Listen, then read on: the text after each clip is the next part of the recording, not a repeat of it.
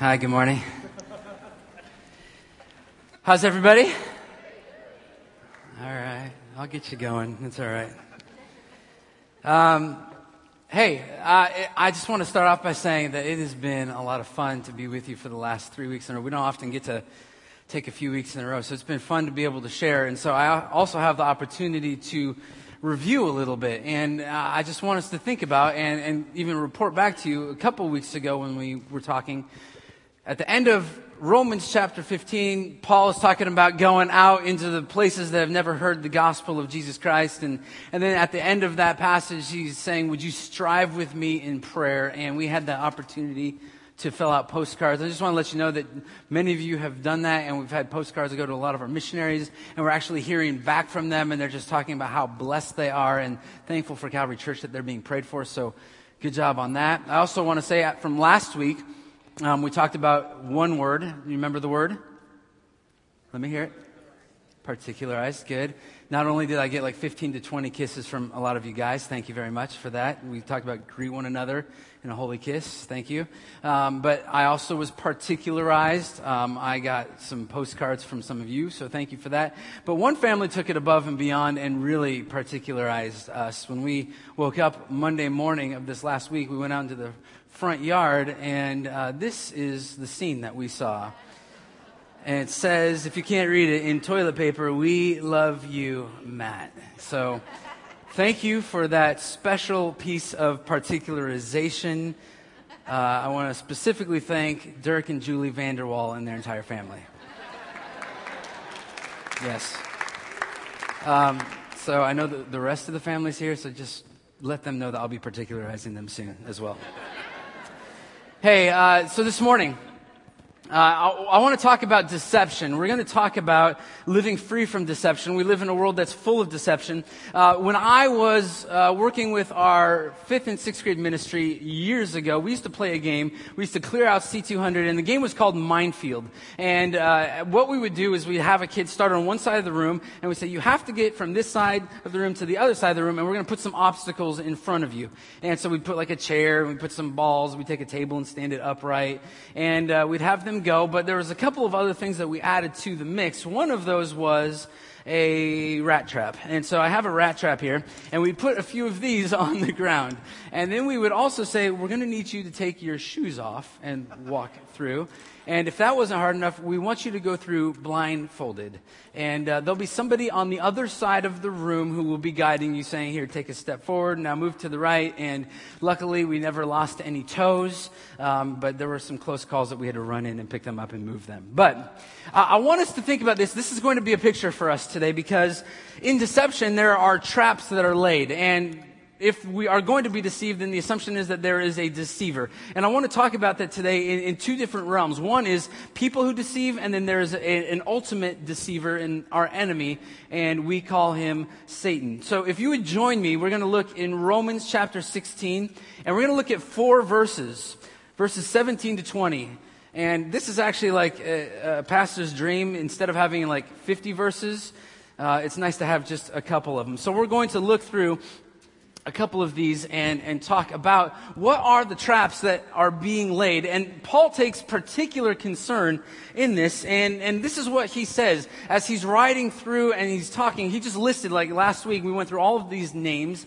But he, he says, before I part, I, I just, I got to tell you something. And so in verse 17, this is what he says. Now I urge you, brethren, keep your eye on those who cause dissensions and hindrances that are contrary to the teaching which you learned and turn away from them.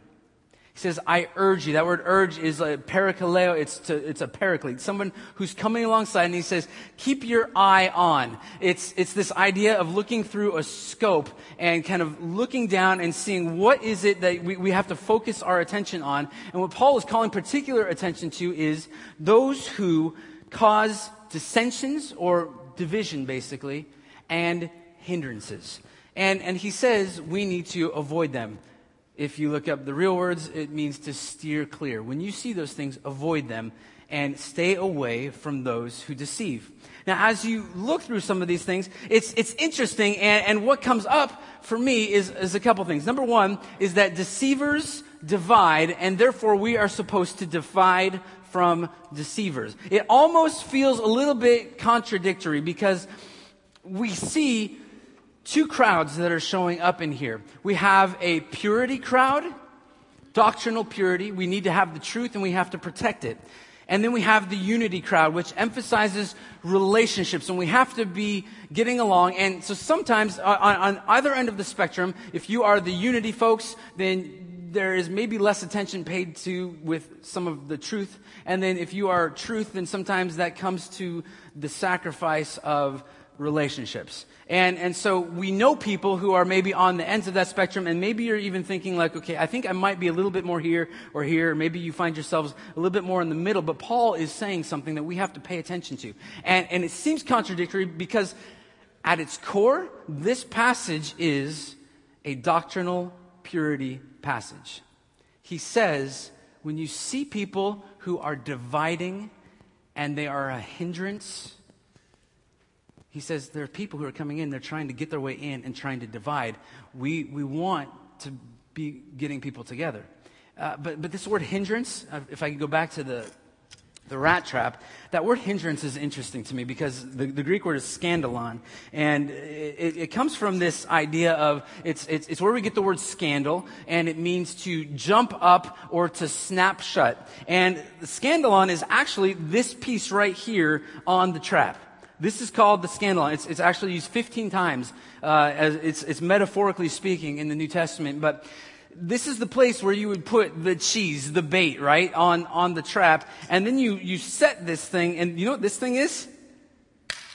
It's called the kill bar. So you, you put the bait down on the scandalon, and then you, you pull it back. We actually had a guy first hour try to help me, and he's bleeding right now, but he's okay. He'll be fine.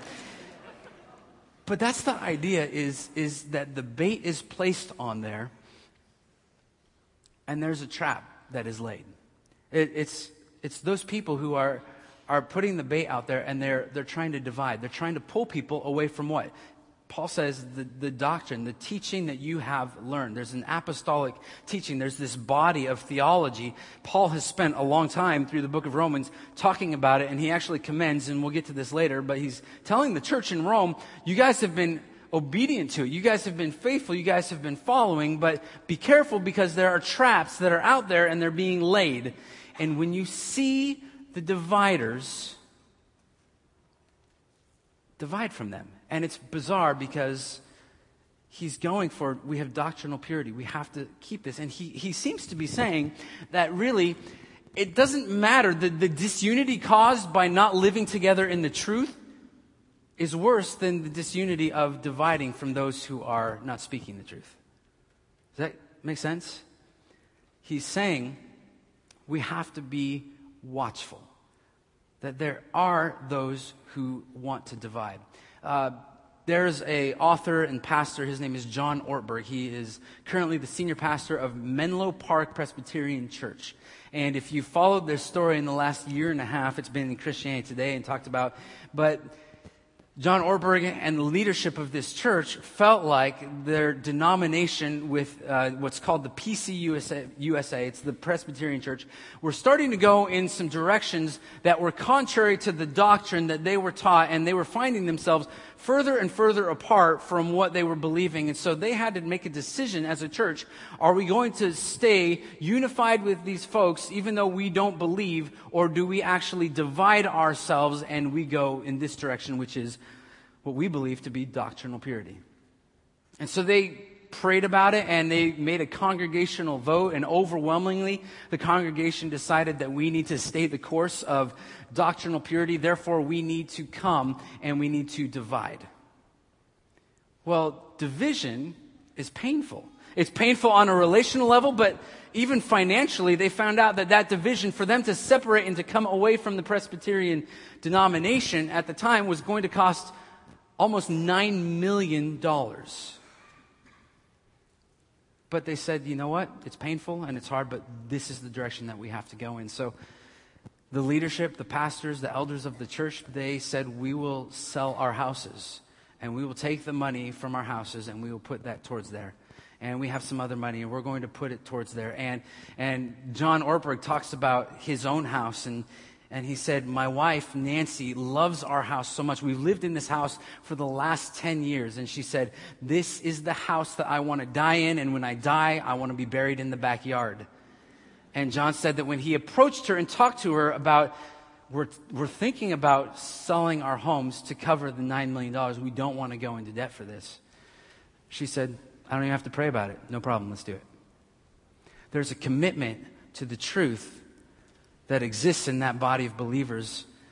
And I believe that as Paul is writing this, that he is saying the same thing. And there's times when that division, it feels like it's hurtful. But I want to also bring about some warning for us because this is not license for a witch hunt.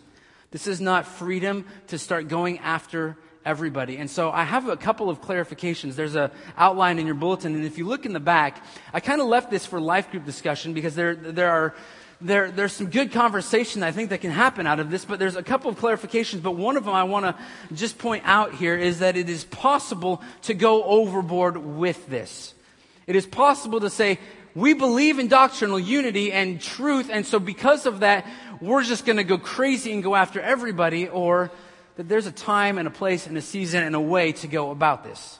And so, it is possible to go overboard. You can become so obsessed with doctrinal error that you have no rejoicing in doctrinal truth. And if you get the weekly email that we send out, and if you don't, you can fill out the card in front of you and say, add me to the weekly email. But I talked about dog, bomb sniffing dogs. That'd be kind of funny, dog sniffing bombs. But bomb sniffing dogs, drug sniffing dogs, it's, it's something that's kind of become this amazing, like, weird to say technology, but it's a resource that we have today in our world. But we do not want to become the bomb sniffing dogs of doctrine and theology in our world because what happens is if you are a bomb sniffing dog, you spend your workday trying to find the bombs, but then you go home and you continue to do it. The bomb sniffing dogs never stop. And there is something for us that if we are just hell bent on trying to find those who disagree with us, then we never rest. It's not good for us as a people. It's not good for us as a church. And if you don't have the ability to just stop and say, I'm not going to go after every possible single little thing that, because you can work your way into this like little corner theologically and say, this is it. And we have so many divisions already. I think there's like 40,000 plus denominations in the world today. But we don't want to be those kind of people. It, it, it's almost a sign that, of, of our own ill health because we can't stop going after that. And so there are those of you, and I've had times in my life where I treasure and go after that doctrinal truth so much that I cause division and I, I can go after it. But there's something here that, that Paul is saying. He's not saying that you need to have a witch hunt. He's not saying excommunicate them. He's not saying hang them. What does he say? Avoid. Stay away from them. I, I love this, this passage in Luke 9 where Jesus is walking with his disciples and he's, he's on his way down to Jerusalem. And in Luke 9, uh, he's, he's going down to Jerusalem, but he sends messengers on ahead of him. And they went and they entered a village of the Samaritans. And they wanted to make arrangements for him. But the messengers that were sent ahead to like kind of welcome Jesus, hey, Jesus is coming into your town, they said, no, no, no, we don't want him. They didn't receive because he's going towards Jerusalem. It says, when his disciples James and John saw this, they had something to say about it. James and John were known as the sons of thunder. Here's case in point. Lord, do you want us to command fire? Yeah, let's get fire to come down from heaven and consume them? Just give me the word, Jesus, I'm on it, right? They're not accepting you, they're not receiving you, and you think like Jesus is all, yeah, they're not receiving me, like down with them. Jesus says this. He turned, he rebuked them, he gave strong words to them, and he said, You do not know what kind of spirit you are of. For the Son of Man did not come to destroy men's lives, but to save them. And I love this little add on. It says, and they went on to another village. And I know that you've had that knock on your door at times, and you, you, uh, it's somebody from some other religion with some magazine, and they have some Bible verse, and they say, Hey, we just want to talk to you about Jesus. And it sounds good at first, and then you're just ready, right? Like I've had my moments and my times in my life where I've been prepared and like, just bring them on. But there's a danger in even just getting too wrapped up in this. And what, what I believe Paul is saying is just, just avoid it. Just avoid it. There are those who divide. Now, how do you know if somebody's coming to divide or not? Well, he gives a description. Look at the next verse. He says, For such men are slaves. The deceivers, they're slaves, but what are they slaves of? Not of our Lord Christ, but of their own appetites, their bellies. It's, it's all about them, their, their appetites. And by their smooth and flattering speech, they deceive the hearts of the unsuspecting. Unsuspecting basically means easily duped. And so, deceivers, their motivation is, is for themselves. And sometimes that's money, sex, and power, and sometimes it's just the glory of being ahead. But their motivation is not out of a, a desire to please and honor God, it's, it's to fulfill their own dreams and their own desires for their own life. But their manner is what you have to watch out for because you think they're deceivers and they're going to be standing out. Like, have you heard of Westboro Baptist Church? Every time that there's a soldier, that they, they're, they're offensive and they, they call themselves Christians, and unfortunately, if they were here, we would be dividing from them. Um, even as Robin Williams passed away this week, they, they posted a picture that, that said, um, queer I don't know, something, he, they were fags, something like that. He, they were saying, they were labeling him and saying that this is Robin Williams and they're showing up at vigils and they're going to show up to his funeral and they want to make sure that they know that he is not one of us because he played Mrs. Doubtfire in Crossdress one time. Right? Is, is that what we are known for? And so sometimes you look at the deceivers and you think, well, that's what they look like. They're holding picketing signs and they're having really obvious, like really horrible language and their, their theology is really obviously off. But it says they're smooth and flattering speech. Smooth just means pleasant. They're, they're kind of fun and nice to be around, but that word flattery is blessing. It's, you, you could actually be blessed by them. I, I don't want to name names, but you can think of the people, you've seen them and you know that there are people who are, with their smooth and flattering speech, drawing men away from a true doctrine that Jesus is calling us to be following. There, these people have always, always been around, and, and it's, a, it's, it's something that comes up often, but even as early as fourth century, there, there's writings. There's a guy named Arius the description of him is that he was bright and energetic, an attractive fellow, the kind of citizen whom any Rotary Club would welcome, singing sea chanties in dockside pubs and teaching Bible stories to the Wednesday night faithful. This was an immensely popular man. His story reminds us that hearsay doesn't bludgeon us into belief. We are seduced. And even back in the 17th century, um, this man named Socinus, who died in 1604. He's described as a gentleman. His morals were above reproach, and he distinguished himself by his unfailing courtesy. Unfailing courtesy was remarkable in an age when even the great Protestant leaders like Lutheran and Calvin, Luther and Calvin would use vile street language when arguing with their opponents.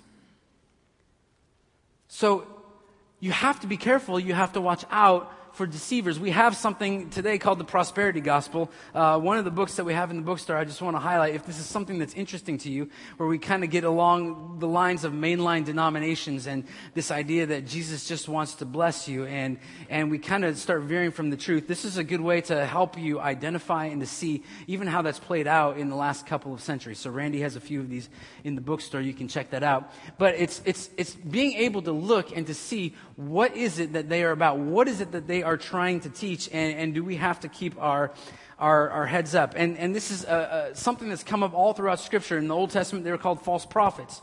And Jesus' time, even Jesus said this, and this is on the back of your outline, but he says, Watch out for false prophets. They come to you in sheep's clothing, but inwardly they are ferocious wolves. Later on in Mark, it says, as he taught, Jesus said, Watch out for the teachers of the law. They like to walk around in flowing robes and be greeted in the marketplace and have the most important seats in the synagogue and the places of honor at banquets. They devour widows' houses and for a show make lengthy prayers. Such men will be punished most severely. So, my encouragement to you is don't go after them and, and say, Look, I've caught you. This is a witch hunt. You're going down. The Christian police are here. The idea is we need to avoid them. we need to walk away from that and we need to stick to the doctrine that Jesus is calling us to. In verse 19, he goes on and he says, The report of your obedience, you guys in Rome, has reached to all, and therefore I am rejoicing over you. But I want you to be wise in what is good and innocent in what is evil. Um, there's a translation, it's called the Phillips translation, which I think they, he nails it. He says this I want you, I want to see you experts in good and not even beginners in evil.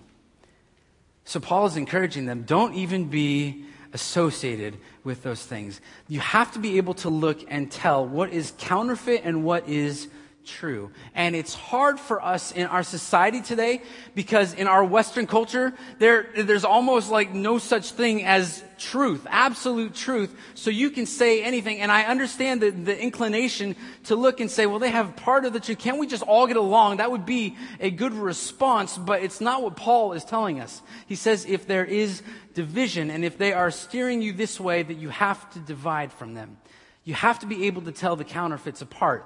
Um, I, I, have $100 here, and if you've ever looked at them, we've kind of upped our technology, but uh, there was, in the last couple of weeks, a, a ring uh, made up of Israelis and Americans that have been producing counterfeit $100 bills for the last 15 years. Since 1999, they have passed through $77 million and the problem was that the counterfeit was so good and it was so close to the original that when it was getting passed to the people and they're putting it under the machine or they're doing the little marker, it passed all of the tests, but they weren't able to really find out what was going on until it got to the feds. And so one thing that just gives me some assurance is, you know what? I, I will look and when I see it, I, I'm going to do something about it. But I'm also going to just trust that when the counterfeits come back around and they head up, that, that they go and stand before Jesus, that he's going to be the one that takes care of it. And so that is my, my push for us, is that we are to, to look at this and to be aware, to keep a watchful eye so that we're not led astray, so that we're not easily duped. But we have to be careful, and we have to watch.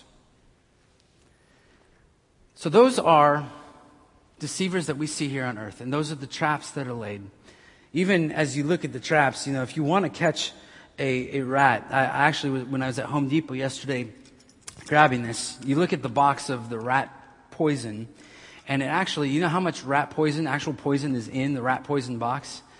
0.01%. 99.9% of rat poison is real food. It's the real deal. It's fine.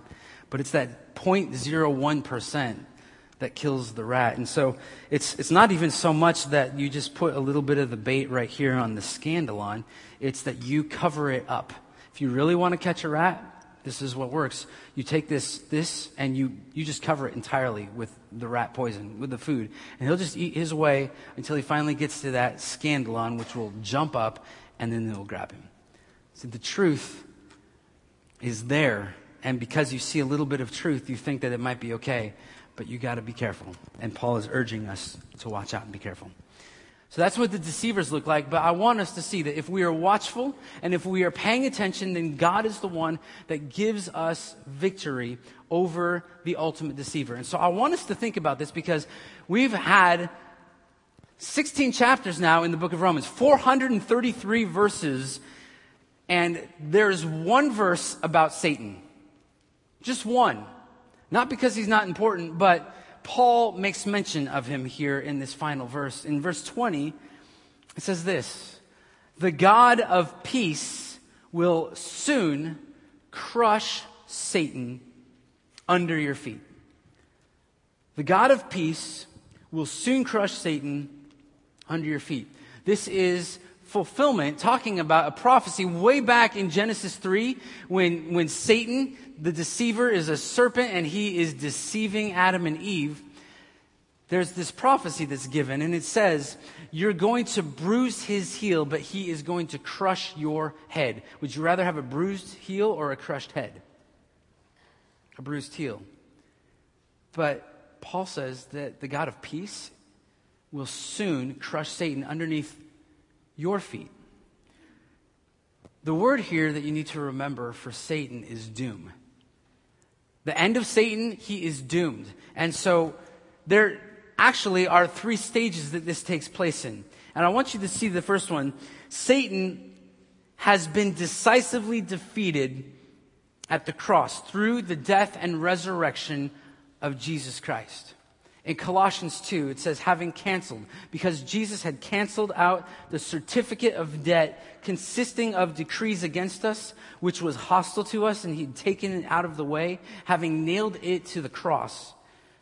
When he had disarmed the rulers and authorities, he made a public display of them, having triumphed over them through him. The biggest surprise for Satan was not that he actually pulled it off and he defeated Jesus by his death on the cross, but the surprise for Satan was that Jesus came back from death. He overcame. It's, it's like this. We talked about this this week in our meetings, and Tim Nellis said, You know that moment when you're at a pool and one of your friends thinks it's going to be really funny to push you in? And there's that little struggle that takes place? And as that fight is occurring and you're being pushed into the pool, you're like, I'm, I'm like checking my pockets to make sure the phone and the wallet, everything's out, right? But then there's the point where like you just know you're going in. That is the point where you just say, if I'm going in, you're going in with me, right? And you're going to take everybody in with you as you are going in. Satan has been defeated at the cross, but he's trying to take us all with him. He can't condemn you, but he can rage against you. Your condemnation has been taken care of because of the work that Jesus did on the cross to forgive you of your sin. So he has been decisively defeated, but he is also being defeated now. And he is defeated by Christ through Christians who believe and put on the armor of Christ. In Ephesians 6, it says, Our struggle is not against flesh and blood, but against the rulers and against the powers against the world forces of darkness. Does that ring true for what you see in our world today? Against the spiritual forces of wickedness in the heavenly places. Therefore, take up the full armor of God so that you will be able to resist in the evil day and having done everything to stand firm. When we do that, when we speak the name of Christ, when we put on the, bar, the, the armor of Christ, and we wear that against the schemes and against the traps of the evil one, then we are defeating him today. You look at what's going on in the world today, and I can't help it. I'm a little bit of a news junkie, and I'm looking at our brothers and sisters, Christians, in Iraq and in Syria and the incredible persecution that is taking place in their lives today. And, and you look at that and you think, we are losing. It looks like Satan is winning. And, and how are we supposed to get out of this? What is going on? I want you to understand that God will have his victory. He has had his victory. He is doing this as, as there are believers that are standing up for their faith. I want you just to, if, if you've been like uh, hidden in a cave for the last couple of months and have not seen this, I, I want you to see a clip of what is going on right now in this world for Christians. Look at this. Tens of thousands of Christians fled villages like Karakush and Bartella, just about 25 miles away. Most have come here to Erbil with nothing more than the clothes on their back. They have crossed a mountain on foot in the desert heat, forced to flee their homes, driven by their fear of ISIS. This woman says militants beheaded several men in her village and mounted their heads on the hoods of cars. ISIS is well armed, but sheer terror may be their most powerful weapon. Crucifixions, men tied together and marched to their deaths, shot in the head, others buried alive, according to one Iraqi minister, atrocities documented by the militants themselves and shared with the world on social media, sending a chilling message. We take no prisoners. They take everything from the house, from the store, everything and they take like machine, everything because they are Christian. Just the name Christian. They hate Christian especially. We don't know why. It was leave or die. They say if anyone don't become like Muslim, we're gonna kill it. Kill it. Each one, from baby and the woman, one old man. We don't have anything here. They bombed the churches and already took our houses. We have nothing here no money, no ID, no travel documents. These desperate civilians came racing towards the helicopter, uh, throwing their children on board the aircraft. Uh, the crew was just trying to pull up as many people as possible.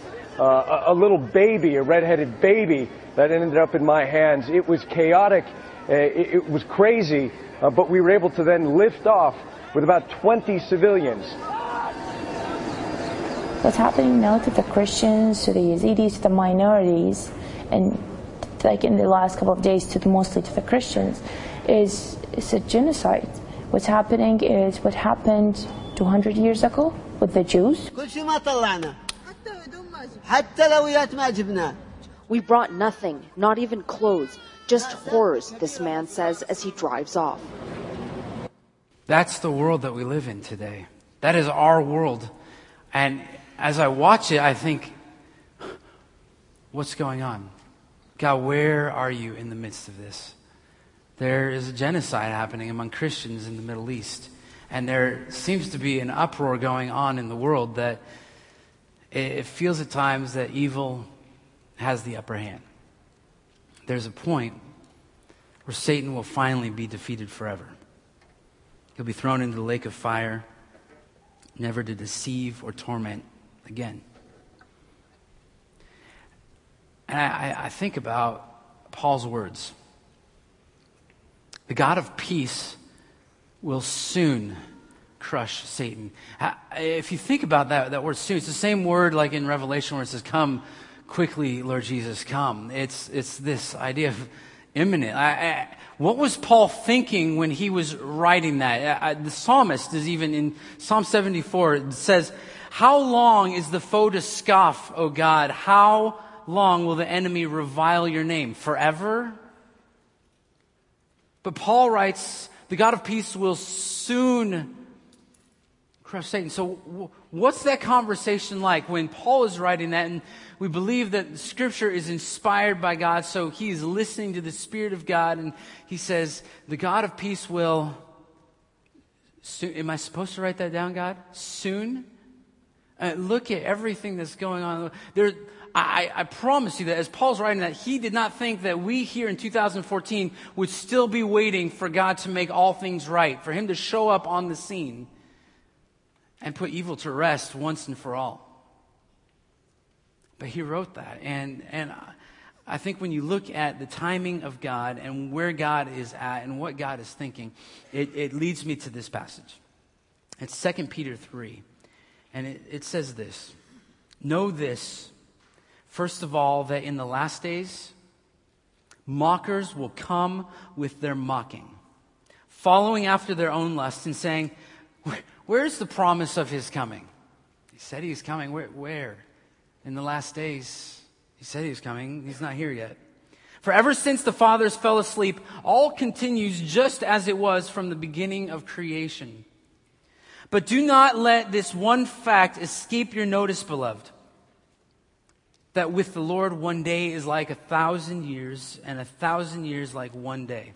The Lord is not slow about his promises, some count slowness, but is patient toward you, not wishing for any to perish, but for all to come to repentance.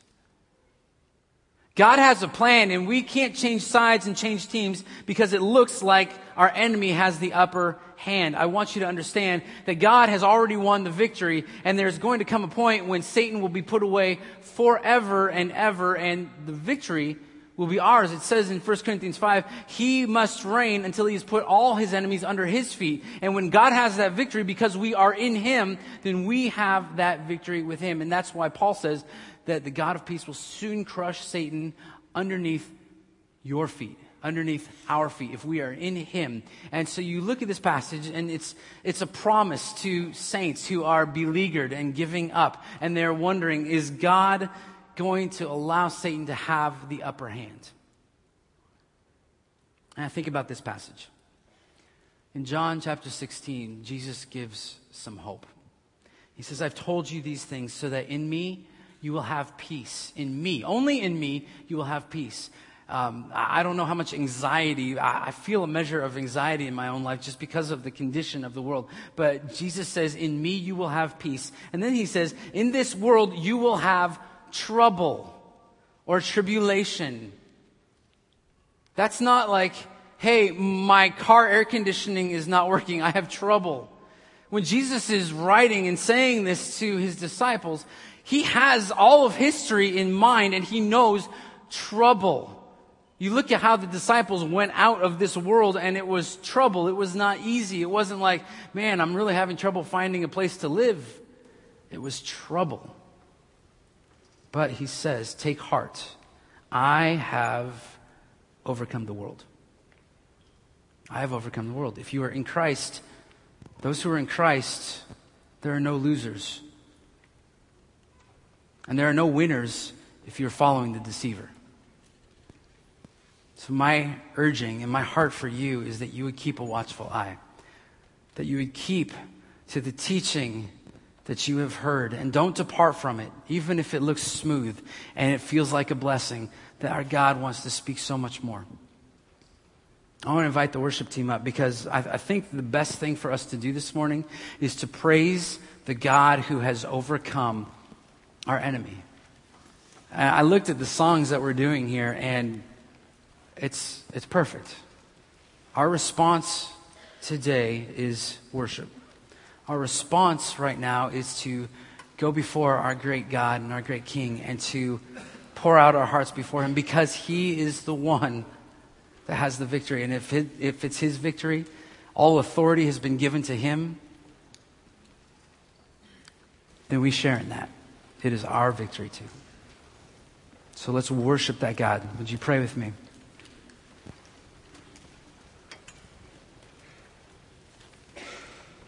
Lord, hear us. Maybe we have fallen in the category of being easily duped before.